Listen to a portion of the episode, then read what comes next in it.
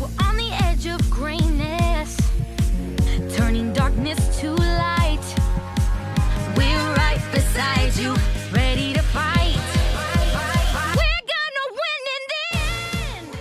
Fala galera, aqui quem fala é a Júlia e você chegou no MegaCast. Hoje, é claro, com uma convidada muito especial, que é a Ingrid, do Indignada. Oi, gente!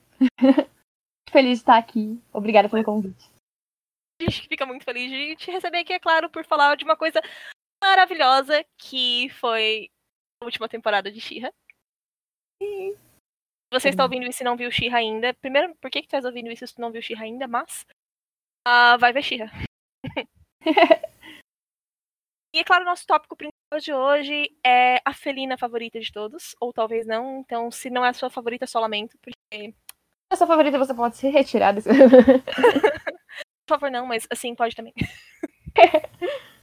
que foi a redenção da Catra. Só um disclaimer também no começo do podcast, que eu e a Ingrid, a gente, também em português, mas também em inglês, então muito comumente a gente vai se referir ao nome dos personagens em inglês. Então, em vez de Felina, Catra, em vez de Cintilante, Glimmer. ah, eu esqueci como é é o nome da Shadow Weaver em português, Sombria. Bria. É, então, A única que não dá pra falar inglês, gente, é a Rainha Mágica, porque Castaspela é um nome muito feio. eu não sabia que era Rainha Mágica em português. É. Eu não que nem consigo falar Castaspela. Um dos dois nomes tá muito bom. Mas enfim. E o tópico principal, nosso tópico inicial, é justamente sobre a redenção da Catra. E se ela merecia essa redenção. Sim, Ela merecia essa redenção. Ah. E eu vou trazer alguns pontos que eu acho que reforçam esse argumento. O primeiro é a Catra. Ela. Eu acho que a gente tem que entender que as pessoas, elas são muitas vezes fruto do ambiente em que elas foram criadas. Que nessa vida, para que a gente possa ser uma pessoa boa, a gente precisa de exemplos de pessoas boas na nossa vida. Porque senão a gente não sabe o que é uma pessoa boa, como que a gente vai saber se está sendo bom ou não, certo? Uhum. Esse era um dilema que a própria Dora tinha, porque ela cresceu achando que ela estava lutando do lado do bem. E quando ela conheceu o arqueiro cintilante, ela viu. E aí eu falei em português agora, porque eu buguei. Ah, sem Mas- problemas. Eu só dei o aviso porque, né? Mas pode chamar em português também, não tem problema. Quando ela conheceu eles, ela falou: Oh, isso são pessoas boas. Aquilo que estava lutando eram pessoas más, entendeu? E a Catra não teve isso, porque a Catra sempre soube que a ordem era do mal, mas ela foi criada naquele ambiente, ela foi criada pra ser sempre a melhor e lutar pelo poder e tudo mais, e ela não cresceu tendo exemplos de pessoas boas na vida dela, com exceção talvez da Adora, mas exemplos, por exemplo, mais velhos, assim, sabe, que ela pudesse se inspirar nessas pessoas. A Adora, ela foi criada sendo exaltada pela Shadow Weaver, enquanto a Catra foi criada sendo tratada como lixo por ela. Então ela tinha essa necessidade de se provar o tempo todo e de ser melhor que todo mundo e de vingança e todos esses sentimentos ruins que foram construídos dentro dela por causa da criação que ela teve. Então eu diria que assim, sim, tem muitas decisões que ela tomou que foram culpa dela. Eu não, eu não tiro a culpa dela das coisas que ela fez de ruim. Mas a gente tem que entender que tem uma questão por trás, que tem uma criação por trás. É diferente, por exemplo, quando você pega o Horde Prime.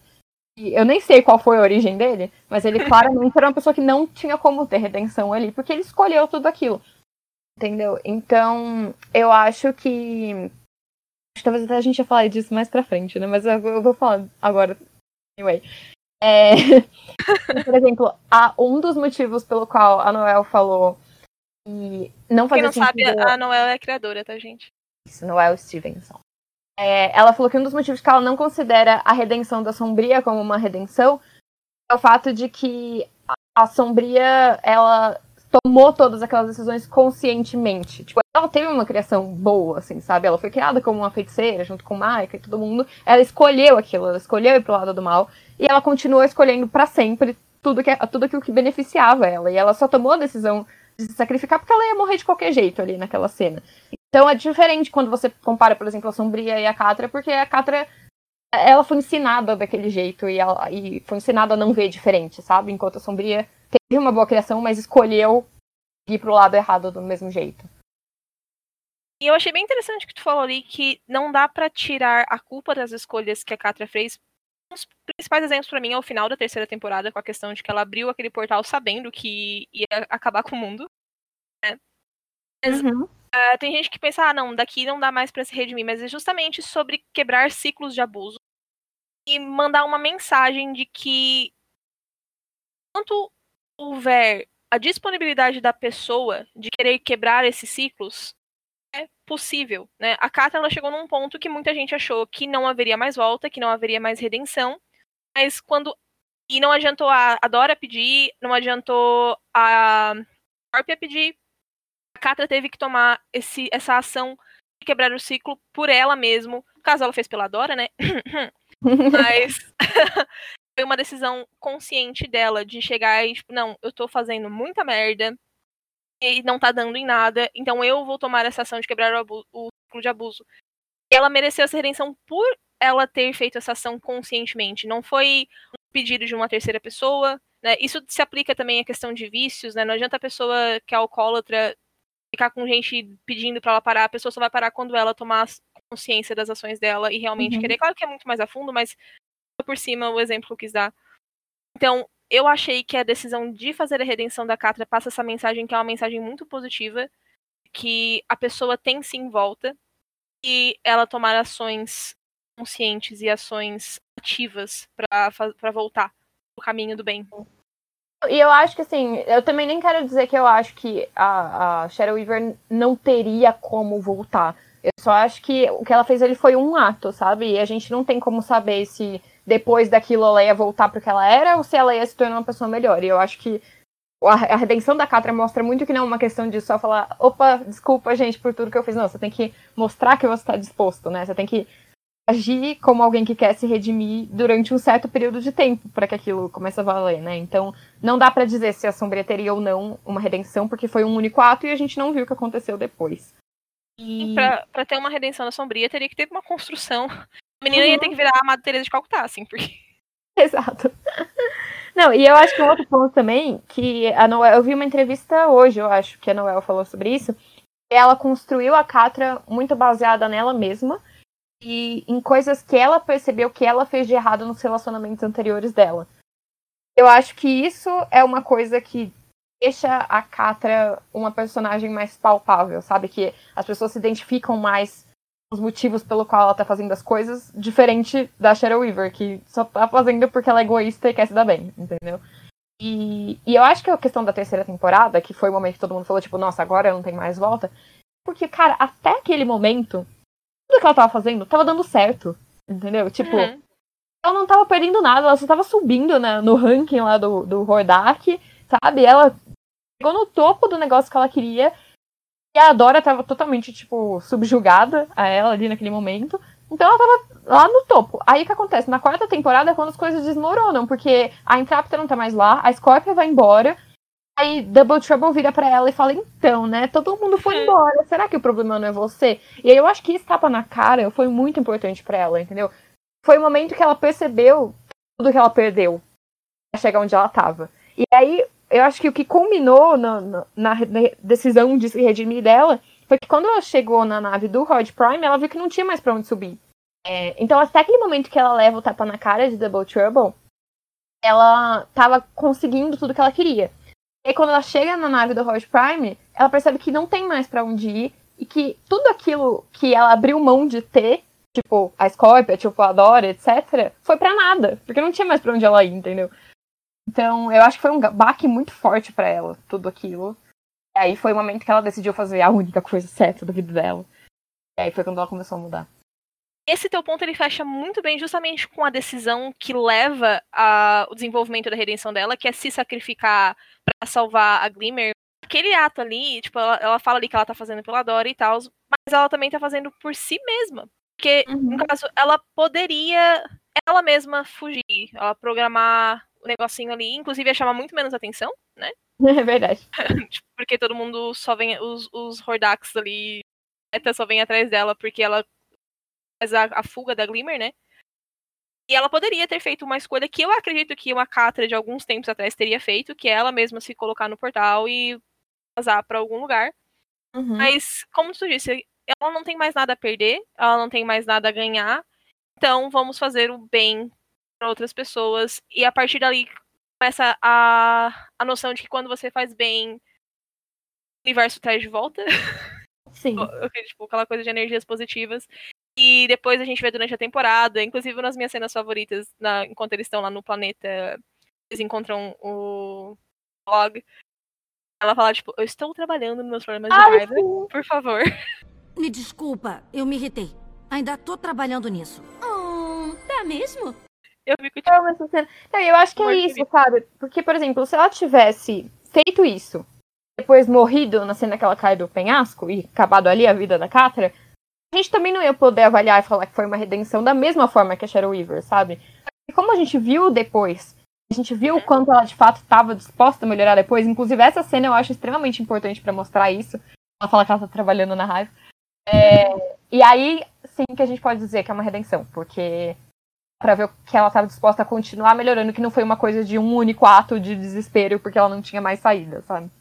exato. E, Ingrid, tu acha que as personagens perdoaram ela muito rápido? Hum, Não. eu sei que muita gente tem essa percepção, especialmente sobre a Scorpia. Mas eu acho que não. Eu acho que assim, eu acho que na verdade tem quatro pessoas ali que perdoaram ela. Uhum. Quatro.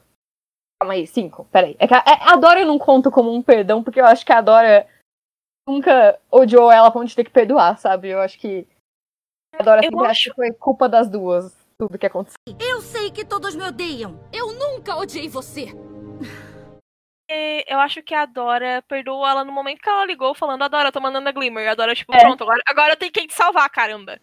Mas eu acho, eu, eu vejo a Dora como uma pessoa que ela assume muito a culpa e a responsabilidade por tudo em volta dela, sabe? Uhum. Então, eu consigo quem, né? imaginar. É, eu consigo imaginar se passando na cabeça dela que, tipo, se ela não tivesse saído aquela hora pra ir atrás da espada, se ela tivesse tentado mais, ela não sei o que, a Catra não teria feito blá blá blá blá blá, sabe? Então, eu acho que a Dora sempre viu uma, uma como se fosse uma situação que as duas tivessem culpa. Então, por isso que eu não considero exatamente um perdão da parte dela, mas ela perdoou também. Mas as outras pessoas foram a Glimmer, o Bo, a Entrapta e a Scorpion. Ah, eu acho que no caso da Glimmer e do Bo, primeiro que eles. Ela salvou a Glimmer, né? Então, isso já foi um grande ato, assim, de pelo menos vamos dar uma chance pra essa pessoa. Porque se não fosse por ela, a Glimmer não estaria viva nesse momento, provavelmente. É, mas eu acho que, tipo, eles viram o quanto a Dora se importava com ela. Isso também foi uma questão pra ajudar eles. Eu não acho que eles perdoaram tão rápido, mas eles darem uma chance pra ela, porque eles pensaram, tipo, meu, se a Dora se importa tanto com ela, não é possível que ela seja tão horrível assim, sabe? E... Outro ponto que eu achei que o Bo e a Glimmer deram essa chance para a Catra foi porque foi mais ou menos o que aconteceu com a Dora na primeira temporada. Eles encontraram a Dora como uma soldado da Horda. Uhum. E aí eles ficaram com aquele momento de desconfiança e depois viram que só porque a pessoa da Horda não quer dizer que seja uma pessoa ruim.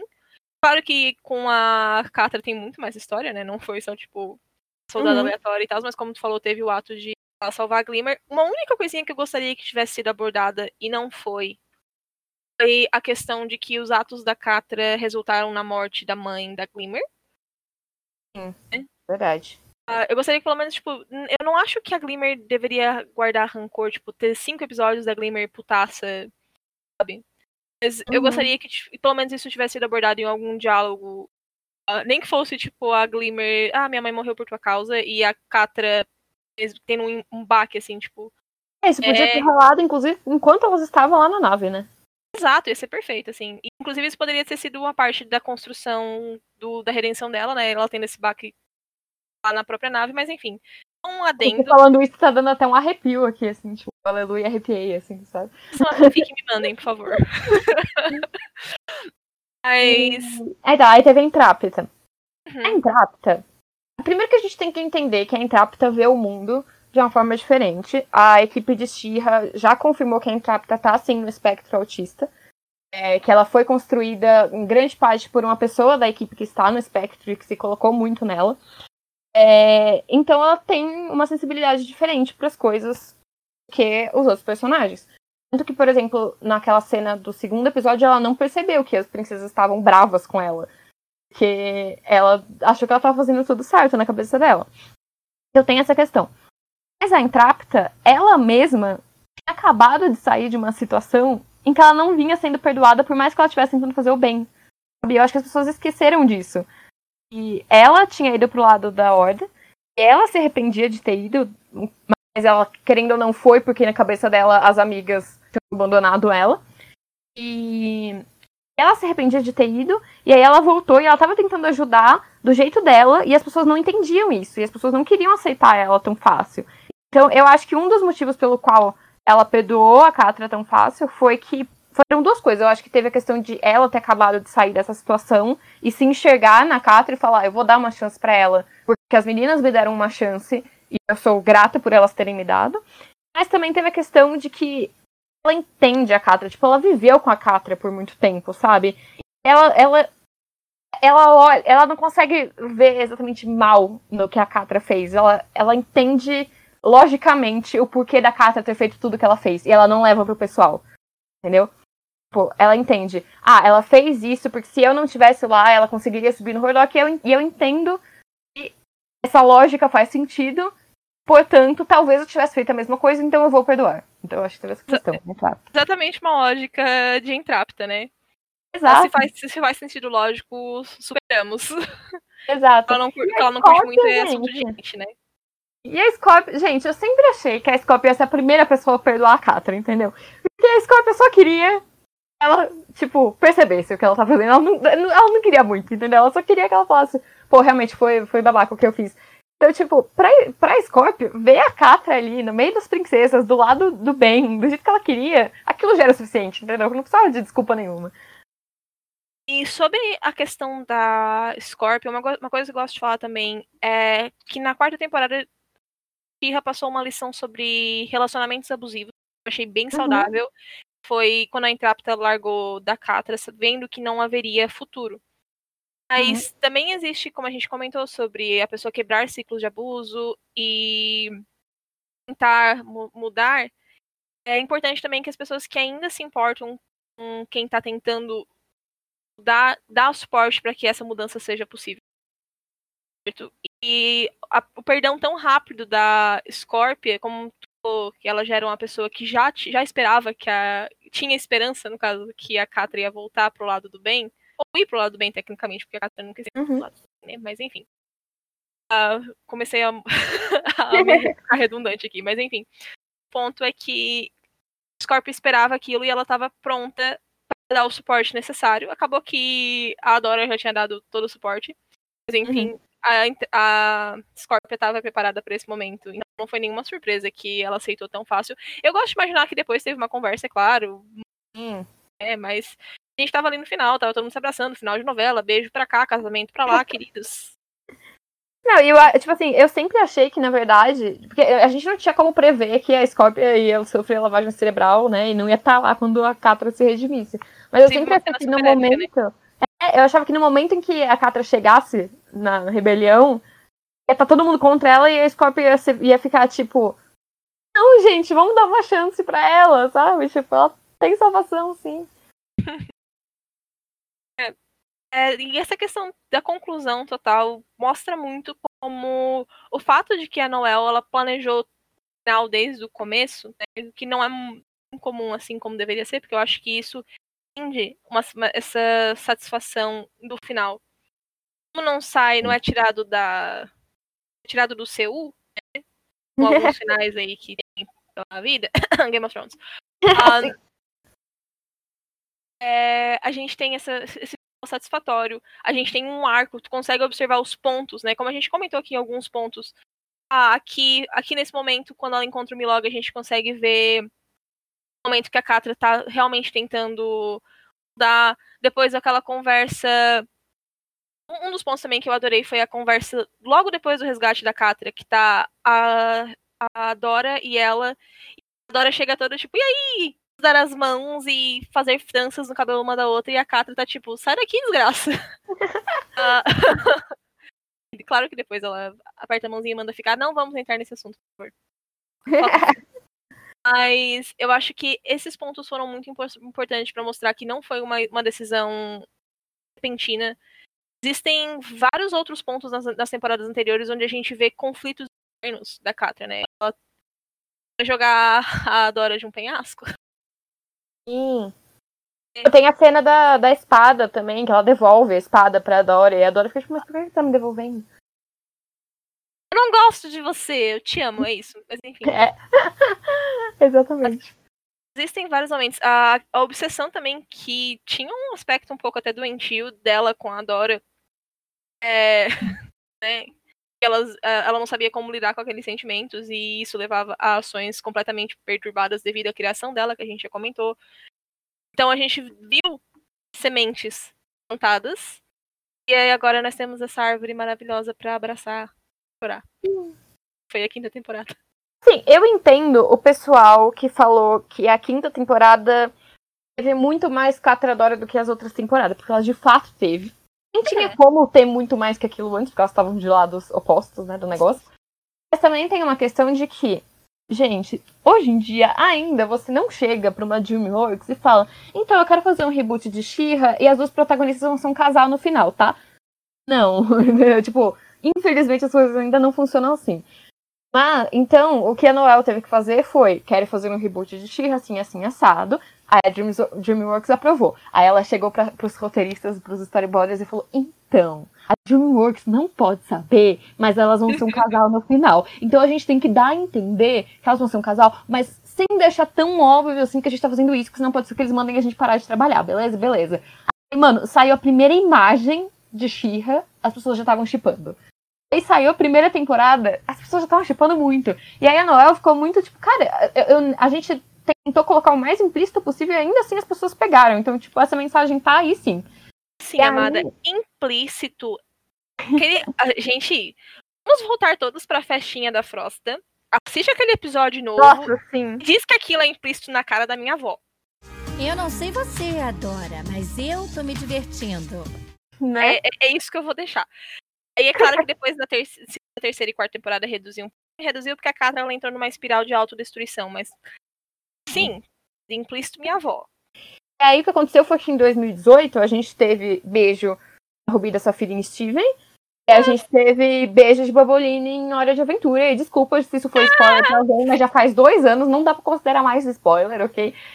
E, e esse tipo de coisa motivou a Noel a criar coragem e pegar, tipo, todo mundo que estava chipando Catradora, levar pra DreamWorks e falar, então, olha, eu gostaria muito que fosse assim. Eu estou construindo a história para ter esse final. As pessoas já estão gostando, as pessoas já estão provando que isso está acontecendo em desenhos infantis na televisão. Acho que não vai dar ruim. Posso fazer? E aí, segundo ela, a DreamWorks não só aceitou, como ficou muito empolgada com a ideia, super abraçou a ideia.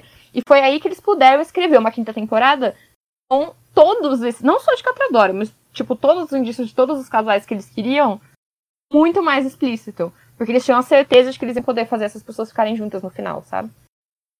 Inclusive, uma crítica que eu tinha visto da comunidade LGBT e foi da Spinarella e a Netossa na primeira temporada. E elas acabaram sendo a token gay character, né? O personagem, tipo, ah, as duas são um casal lésbico, nunca mais vamos mostrar ela na tela. E realmente começou assim. Era uma Uhum. pena. E, mas um dos motivos foi justamente o que a Ingrid falou aqui, que existem, graças a Deus, assim, graças a qualquer outra entidade que você acredite. Mas cada vez mais isso está mudando. E nós temos aqui exemplo de Shira, como ela falou, em Universe, a Adventure Time, também teve Kohasami em Korra, é, e mais, mais que estão aparecendo. Cara, é só, é só pegar, sabe? Tipo, é, naquela época não tinha tido nenhum ainda. Então eles não puderam colocar o beijo na TV. Porque a Nickelodeon não ia e provar. lá já matou todo mundo, né? A, a galera já ficou louca com as duas andando mão. Exato, entendeu? Então, Mas- tipo, as coisas vão evoluindo. E o meu ponto foi que dá pra ver essa mudança de direção completamente também da Netossa e da Spinarella nessa última temporada. Que apesar de a gente tá saindo um pouco do tópico, mas só pra eu finalizar. E as duas se chamando de esposa abertamente. Ah, teve beijo no final também, apesar de ter sido um pouquinho mais no background, né? Ah, vem- ah, tratamentos de carinho. Realmente um casal LGBT tratado normalmente, como deveria ser. Em uma animação infantil. Não, e eu acho que as pessoas esquecem também que, tipo, demora muito tempo pra você fazer uma animação. Uhum. Tipo, a Noel, ela escreveu a, tipo assim, a ideia de Shira, ela criou em 2015. Ela enviou o projeto pra, 2000, pra DreamWorks em 2016. E era 2016 na fila do pão, entendeu? Tipo, não tinha representatividade na TV naquela época, sabe? Então, tipo, na época que eles estavam escrevendo a primeira temporada, era um, um ambiente totalmente diferente da época que a tem- primeira temporada saiu. Sabe? E então eu acho que as pessoas esquecem um pouco disso e, e pensam, tipo, pô, 2018 e as duas ainda estão lá ficando pra trás nos negócios. Tá, é 2018, mas o negócio foi escrito em 2016. Exato. Ah, inclusive, tá tendo, vai, vai ter adaptação série de Avatar The Last Airbender, Além da Jeng, Netflix. E eu acredito realmente que vai, eles vão ter alguma introdução de alguma, algum casal LGBT. Não digo talvez no Também. cast principal, porque a história original não, não possui, mas. Gente, se vocês olharem pra minha cara e dizer que todas as Kyoshi são hétero, eu vou rir três anos.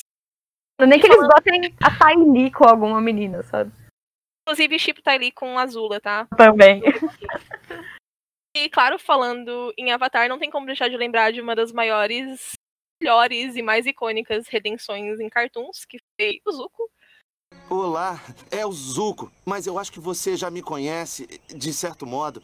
Não dá de deixar de ver certos paralelos, e também algumas diferenças, é claro, mas paralelos com a redenção da Catra. E esse, esse paralelo não é só o corte de cabelo, tá, gente? Aparentemente, cortar o cabelo tira o mal da pessoa. Então, Tem né? cabelo. claro que a maior diferença é que o Zuko começou como inimigo do nosso núcleo principal e aqui a Catra começa como amiga do núcleo principal. Mas pra mim a maior semelhança foi que ambos Catra e Zuko fizeram as coisas que fizeram por terem vindo de ambientes extremamente tóxicos. Foi o que a Ingrid come- comentou no começo do podcast aqui que a gente estava conversando. E a gente vê como a presença de uma pessoa boa e de bons exemplos na vida dos dois resultaram numa redenção satisfatória. No caso do Zuko foi o tio Iroh. No caso da, no caso da Catra, a presença da Glimmer na nave e, ah, claro, a presença da Dora na vida dela, de uma forma geral. Ah, e a Scorpia também e tal. Ah, Sc- ah Cecília Scorpio, gente, perdão, Scorpio é o amor de minha vida. É, Eu acho, inclusive, isso fica muito claro em Avatar, porque assim, o Zuko e a Azula tiveram, entre aspas, a mesma criação. Com a exceção de que a mãe do Zuko tratava a Azula muito mal desde pequena e cuidava muito mais do Zuko. Inclusive, tem uma, uma- um quadrinho de Avatar que uma teoria Nossa. louca de que o Zuko não é filho do Senhor do Fogo de verdade, mas na verdade ele é, enfim.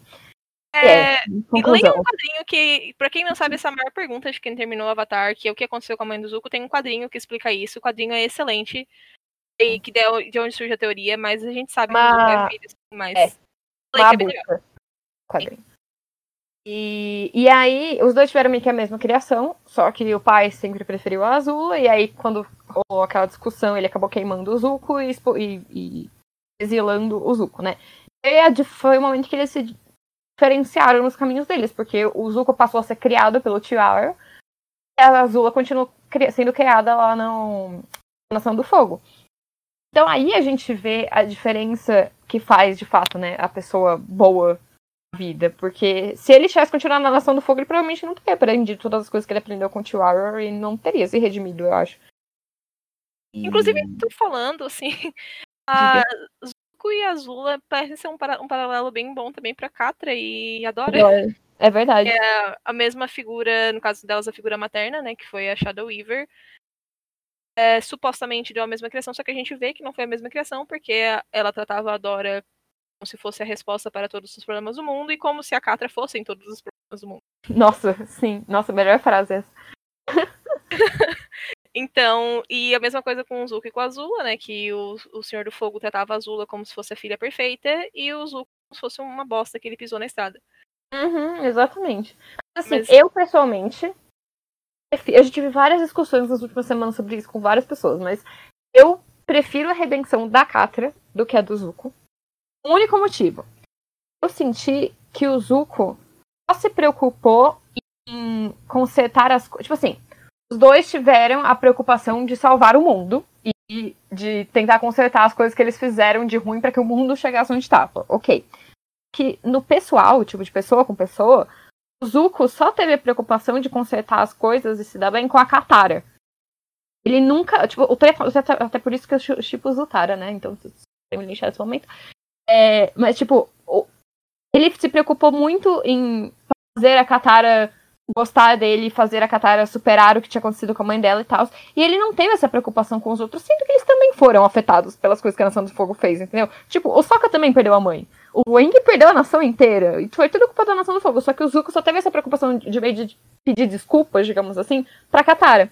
Enquanto a Katra, não, ela, ela foi, tipo, pessoa por pessoa tentando resolver as coisas, sabe?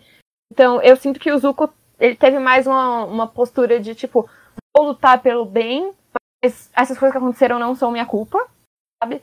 E a Katra teve uma, uma, postura de, tipo, reconhecer de fato o que ela fez de ruim pra cada um deles. Tanto que ela não esperava que a Scorpia fosse perdoar ela tão rápido. A coisa que eu acho que os, a gente vê tanto o tentando pegar o perdão da Katara foi porque eu acredito que os outros o Avatar perdoaram ele mais fácil. Uhum. O Aang, é claro, por ter aquela vibe monges, né? uh, Soca, Soca, o Soca, enfim, não, não vou entrar em detalhes também porque não é o ponto, mas eu acho que a gente vê esse foco maior na Katara justamente porque a Katara foi a que teve mais rancor e porque foi a Katara que foi a primeira a tentar perdoá-lo e foi a primeira a quebrar a cara na segunda temporada. Sim. Então é por isso que a gente vê mais esse foco, porque ela já tinha perdoado ele e ela tomou no seu. Então, agora o resto tá meio tipo, ah, eu te perdoo. E a, e a Katara tava tipo, hum, não. Não, não, não, não, não. E como falou ali também, o fato da coisa também que eu acho de diferença é que a Catra ela foi guiada pelo arrependimento dela da forma que ela tratou a Dora, e eu acho que não foi tanto pelo mundo. Porque a, a Catra ela me dá muito vibes de o mundo pode queimar. é, é, é, é, parecido, mas é diferente. É essa a minha, minha conclusão. Não, mas eu, eu acho que a questão é que a Catra, concordo com você, ela tem uma, uma, uma, coisa, o mundo pode estar pegando fogo.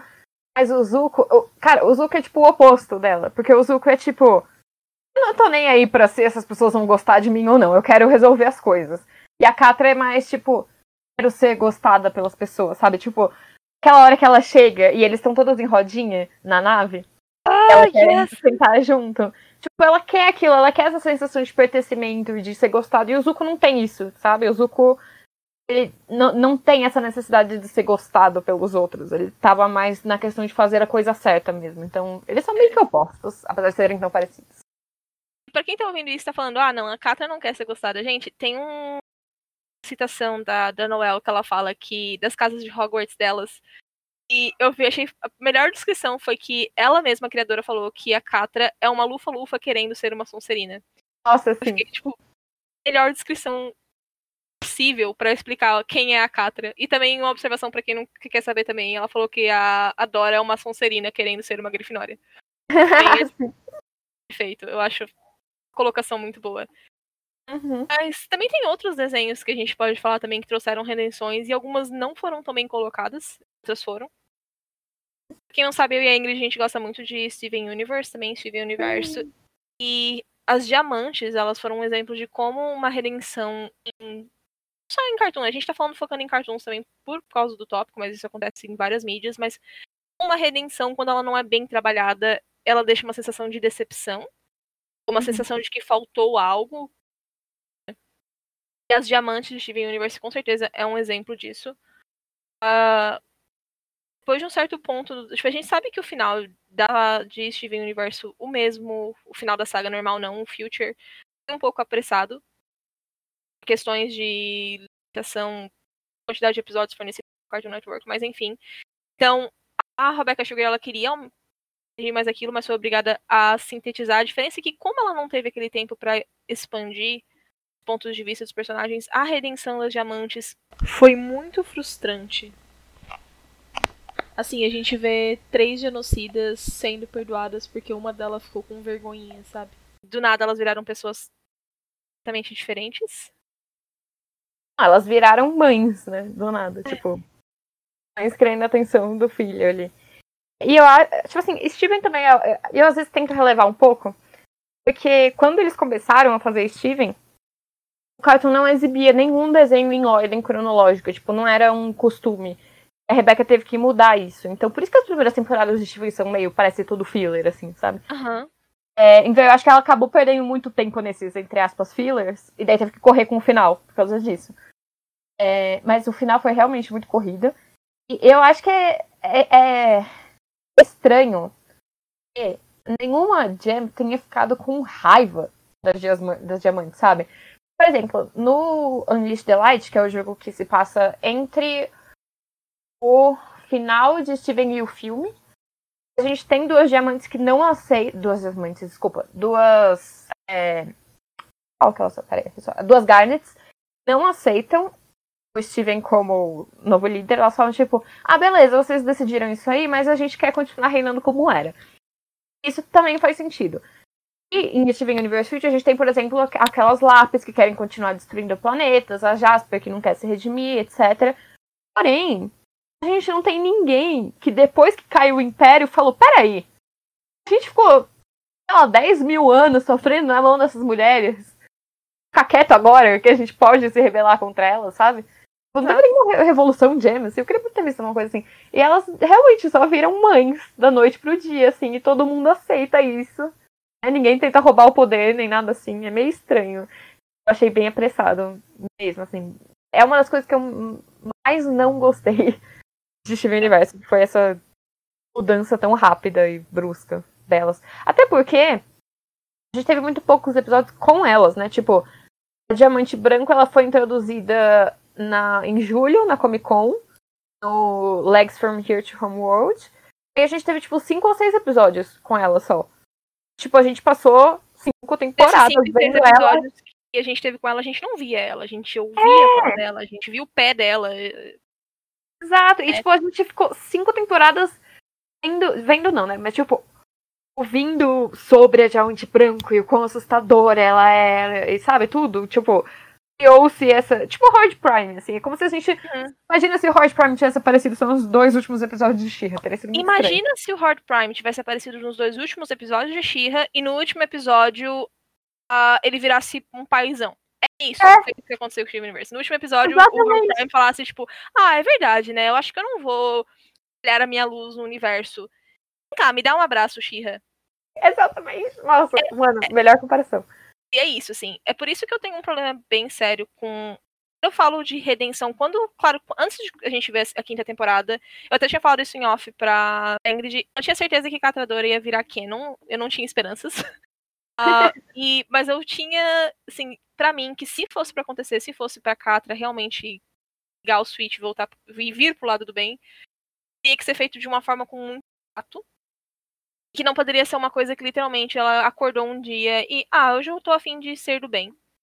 Uhum. E a gente viu que foi gradual. Inclusive, as imagens da temporada. Tem uma cena que eu acho fantástica, que ela tá em frente a dois corredores, um corredor tá. e outro corredor tá claro. Eu fiquei tipo, isso dá na minha cara, por favor. É, a gente vê o processo. E Aqui o exemplo de Steven Universe é justamente o contrário. Claro que as diamantes não eram personagens principais. A gente consegue ver muito mais aproximado, por exemplo, a redenção da Peridot, que foi fantástica. Por quê? Sim. Porque teve trabalho, não foi gradual. A gente viu Azul também. Lápis Lazuli, eu ia falar isso agora. Então, a gente sabe que a- o time de Steven Universe consegue fazer. Então, como ela falou, a gente acaba dando um pouco de desculpa porque a gente sabe que foi corrido. Mas se foi corrido, então que eles fizessem uma redenção, que eles fizessem algo mais bem pensado, mais trabalhado. Assim, Eu Uhum. acho que fo- foi aquela questão de nós queremos chegar nesse ponto, mas não temos tempo para chegar nesse ponto. E é isso foi realmente um dos pontos mais fracos no final de Steven Universe. E também gostaria de saber, Ingrid, se tem algum outro cartoon, ou até qualquer outra coisa que você acha que ou fez muito bem ou fez muito mal essa questão de retenção. Quero falar sobre duas coisas aqui. A primeira é um cartoon, e essa a gente tinha até falado de falar sobre, que é o Tom, tá? Mas as forças do mal.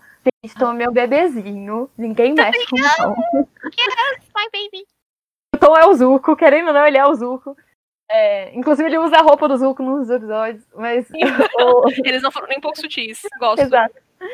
E tipo, o que eu mais gosto do Tom é que Na primeira temporada, o Marco vira pra Star e fala: Star, caras como o Tom não mudam nunca. E aí você já fica com esse estereótipo do Tom de que ele é aquele cara babaca que não vai mudar nunca. E ele muda, e ele muda muito. E tipo, é muito parecido com o negócio da Catra no sentido de estou aprendendo a controlar a minha raiva. Tipo, mano, ele descobre que ele tem vários demôniozinhos dentro dele que são responsáveis por toda a raiva que ele tem. Ele começa a fazer um ritual pra tirar isso dele, sabe? Tipo, ele tava realmente disposto a melhorar. E por muito tempo ele tava disposto a melhorar só por causa da Star. Mas depois que eles terminam, ele resolveu seguir a vida dele, né? E sair numa jornada de autodescobrimento. É, mas eu acho o Tom muito injustiçado, cara, porque ele foi o. o- assim, eu acho que todos os personagens de Star é, é, regrediram. Não é nem regrediram, eles declinaram pro, no- pro final. Uhum. E o Tom cresceu, sabe? Porque assim. Eu não sei, eu, eu eu não gosto do final de Star, tá? Eu, Eu também não. eu Inclusive, eu, eu era bem Tom Star Shipper. Apesar Ah, de eu eu saber que não ia ser o game, eu tava tipo, tá, eu já sei que não vai ser o final, porque o a série obviamente quer quer Marco, mas Não, e aquela hora que. Pra, pra mim não faz sentido nenhum, tem várias coisas. Tipo, ele vira e fala. é, ah, eu quero alguém. Eu quero namorar alguém que possa ser minha melhor amiga e você já tem um melhor amigo. Tá, peraí, então quer dizer que se você namora, você não pode ter melhores amigos? Isso não faz sentido nenhum. Não, É. e uma pessoa não pode ter mais de um melhor amigo? OK. Ah, ai, é. Tem, tem várias É. coisas Tipo, complicadas no forçar mais caga. É. Gente, E tipo assim, e, e aí eu acho muito ruim que o Tom tinha ficado sem nada no final, sabe? Tipo, ele ficou sem namorada. o Tom O melhor amigo dele ficou com a namorada dele. Nem, nem pra ele, tipo, ficar com a Jana, sei lá, no final, sabe? Que eu gostaria muito também. Ele ficou sozinho. E eu, eu, eu acho que, assim, tinha que ter uma série só do Tom indo na viagem de autodescobrimento dele. Porque ele é muito injustiçado, cara. Ele foi o único personagem que melhorou, não piorou ao longo da série. E ele foi injustiçado nesse final. O Tom Ele nem aparece. superioridade moral. Não, na, na cena que eles fundem os mundos lá, ele nem aparece depois. Ele foi esquecido completamente. o Tom. Tiro no rolê, bem triste. não merecia mais. E, e o outro que eu queria falar aqui é um que eu vi, não é de desenho, mas eu vi muita gente comparando Catra Dora com, é, com esse casal e a Dora com essa redenção, que é o Kylo Ren de Star Wars. Eu volto a falar, gente, o Kylo Ren Olha. não teve uma redenção. O Kylo Ren é a sombria, ele não é a Catra, entendeu? Ele é o cara que fez uma coisa certa na vida, morreu, morrer. E A coisa certa que ele fez foi morrer igual a. Exato. E a gente não viu o que ele poderia ter feito depois pra saber se ele teria voltado pro lado escuro, se ele teria ficado no, no- lado da luz, sabe? É, E aí as Será pessoas, que as ficam, pessoas estão comparando. Juro! Não, as pessoas estão tipo. Falando que, que, é- que. Ai, tá todo mundo perdoando a Catra, mas ninguém perdoou o Kylo Ren, sabe? Umas coisas assim. Tipo, cara, eu honestamente preferia que a Rey. é, Quer dizer, vamos lá. Eu não queria que a Rey tivesse morrido no fim de Star Wars. Porque era uma protagonista feminina em Star Wars, ok? Mas se um dos dois tinha que morrer, eu preferia que a Rey tivesse morrido. Que o Kylo. Isso tivesse sido, tipo, o gatilho pro Kylo começar a ser uma pessoa melhor. E que aí a gente tivesse tido um final de Star Wars que desse a entender que ele ia melhorar dali pra frente, entendeu? Que eu achei muito preguiçoso matar ele ali, entendeu? Mas aí E as já era outro. Tipo, ele se redimiu porque ele morreu pra salvar a vida dela. Não, cara, ele fez uma coisa. Ele não fez mais que a obrigação, entendeu? Ingrid ia gerar outro problema péssimo que ia ser matarem uma personagem feminina pra virar ah, incentivo pra boy. Não, não, é. Eu, Tipo assim, eu não gostaria que ela morresse. Mas entre os dois, preferia Ah, que eu- sido ela, Sim, entendeu? eu não sou fã de Porque- Star Wars, eu, eu tenho uma preguiça tremenda com Star Wars. Eu nem assisti o último filme, mas eu sei todos os spoilers, porque, né? E assim, eu tenho uma preguiça tremenda essa história toda. Eu fico tipo, ai, não. Meu Deus do céu, não Mas dá. o final, o final da Kylo Ren foi uma das. Tipo assim, a pior coisa que podia ter acontecido com ele era eles matarem ele naquele final, sabe? Tipo. Muito preguiçoso. Ai, me incomoda muito. Eu queria, eu queria que eles.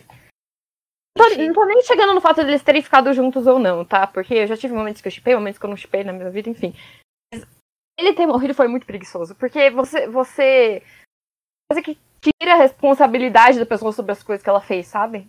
Pô.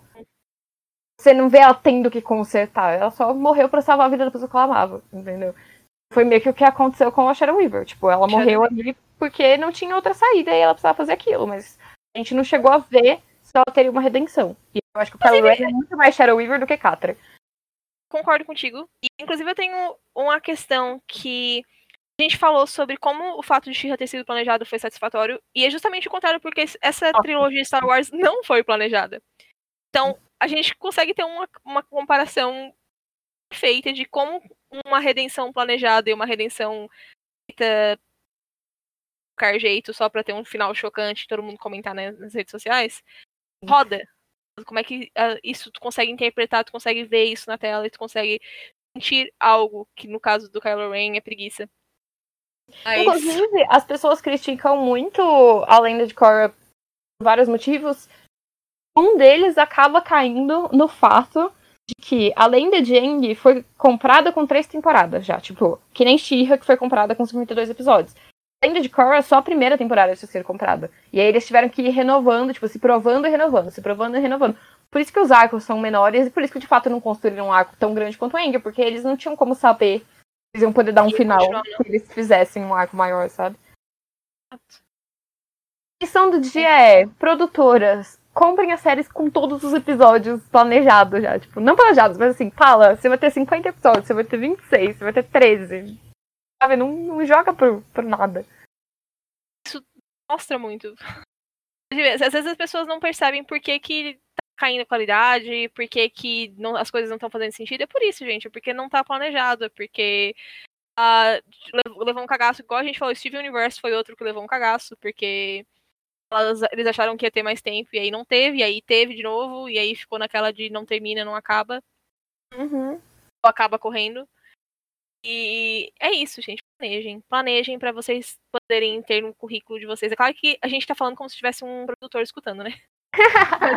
Ah, p- pra vocês que assistem, comecem a observar isso e comecem a observar as diferenças de narrativas, as diferenças de construções de personagem, que inclusive é até uma coisa que eu esqueci de comentar.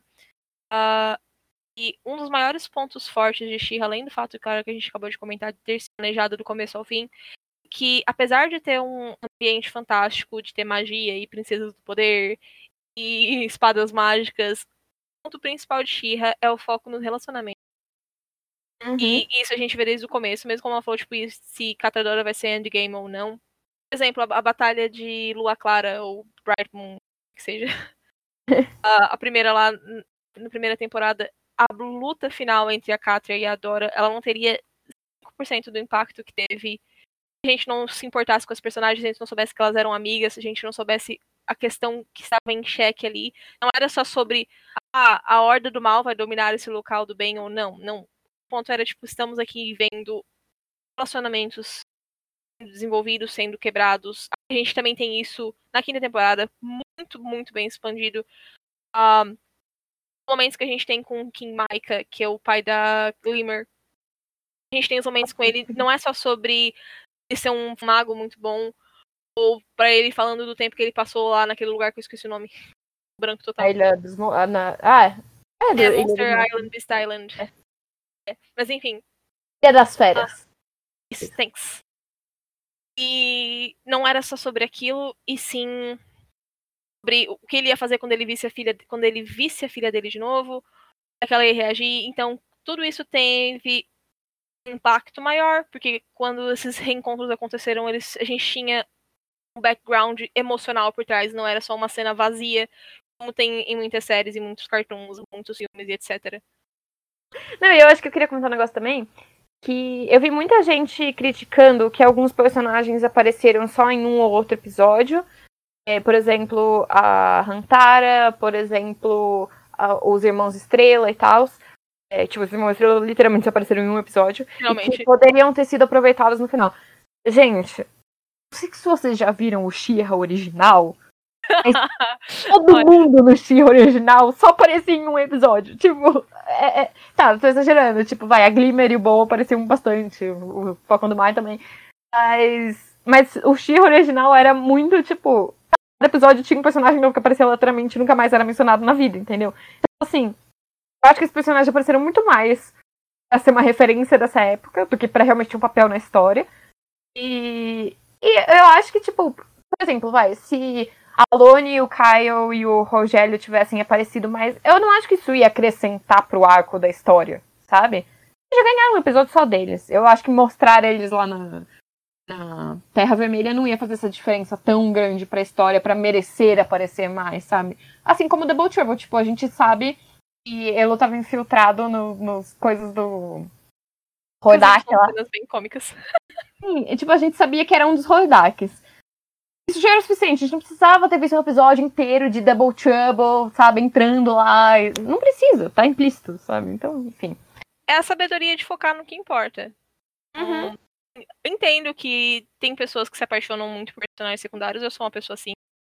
É, tá assistindo uma série, tem figurante número 3 que simplesmente conquista seu coração.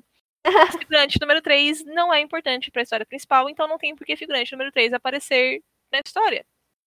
Elas são coadjuvantes, não são personagens principais. É, as pessoas esquecem disso, que tipo, uma história precisa ter personagens principais, precisa ter coadjuvantes, precisa ter figurantes, senão ela não funciona. Se todo mundo for principal, não tem história, gente.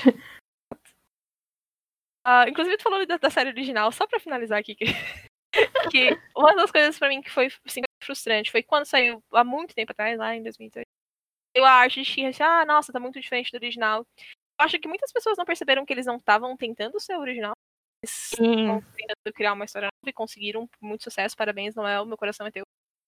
Ahn, também outras pessoas às vezes ficam um pouco cegadas por nostalgia, né? Ah, foi o desenho da minha infância e não sei mais. Tem gente que nem assistiu e tava falando mal. Mas. Coisa que muita gente não sabe é que She-Ra, o original dos anos 80, foi feito pra vender boneca.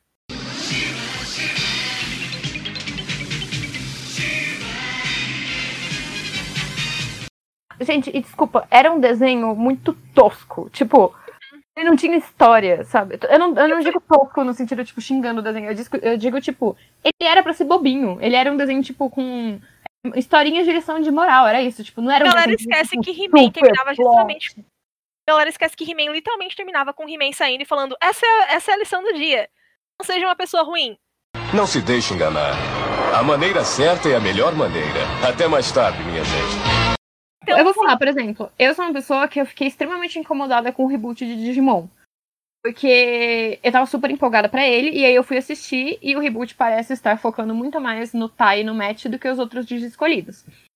E pra mim, Digimon, a mensagem de Digimon sempre foi precisava de todos os oito pra funcionar, sabe? Tipo, não ti- tinha episódios que era mais focado em cada um, não tinha, tipo, os dois principais, sabe? E, mas, é, tipo, o que eu fiquei incomodada é, havia uma mensagem no negócio inteiro, que era muito bonita, que não está sendo passada, que essa nova geração não vai ver, entendeu? Só que quando você pega, tipo, She-Ra, He-Man, Thundercats, não tinha, ainda não sei por que as pessoas reclamam tanto. Era literalmente, mano, era só um desenho com episódios bobos, tipo, oh, e pra vender boneco. foi sequestrada, vamos salvá-la, vamos, salvamos a cintilante, a moral do dia, sabe? Era literalmente isso, sabe? Eu, eu sinto que as pessoas ficam mais uma necessidade de brigar do que o fato delas realmente estarem incomodadas com o reboot, sabe? Ah, e mais alguma Imagina o consideração final, Ingridzinho? Gente, uma informação que eu queria comentar, que eu já vi espalhando pela internet, a Noel disse em uma entrevista no Instagram, não entrevista não, numa live do Instagram do Glad, se a DreamWorks e a Netflix quisessem, ela faria um filme de She-Ra. Isso não significa que vai ter um filme de She-Ra, porque eu vi as pessoas falando, tipo, ai, saiu notícia, Noel confirmou. Gente, não tá confirmado, ok? Tipo, ela gostaria, se houver a oportunidade, em algum momento da vida, ela faria, entendeu? Tipo, faria, faria. É, faria, ou de que sim. É, Mas então é isso, pessoal. Mais uma vez, Catadora Canon, chupa. Uhul! E se Gosta- você já até gostou, aqui, como que é aquele negócio? Quem gostou, compartilha, quem não gostou, bate palma. é algo do tipo. Ah, mais uma vez, muito obrigada, Ingrid, pela presença aqui. Muito obrigada por ter aceitado o nosso convite. Obrigada por ter me chamado.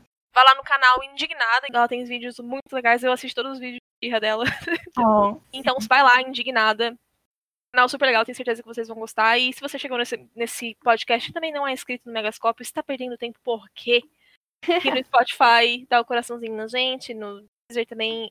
E vai lá no. A gente também, tanto a Ingrid quanto a gente, tá no Instagram, Facebook, Twitter e em diante. Então é isso, pessoal. Um beijo, um ótimo dia pra todos vocês. Tchau.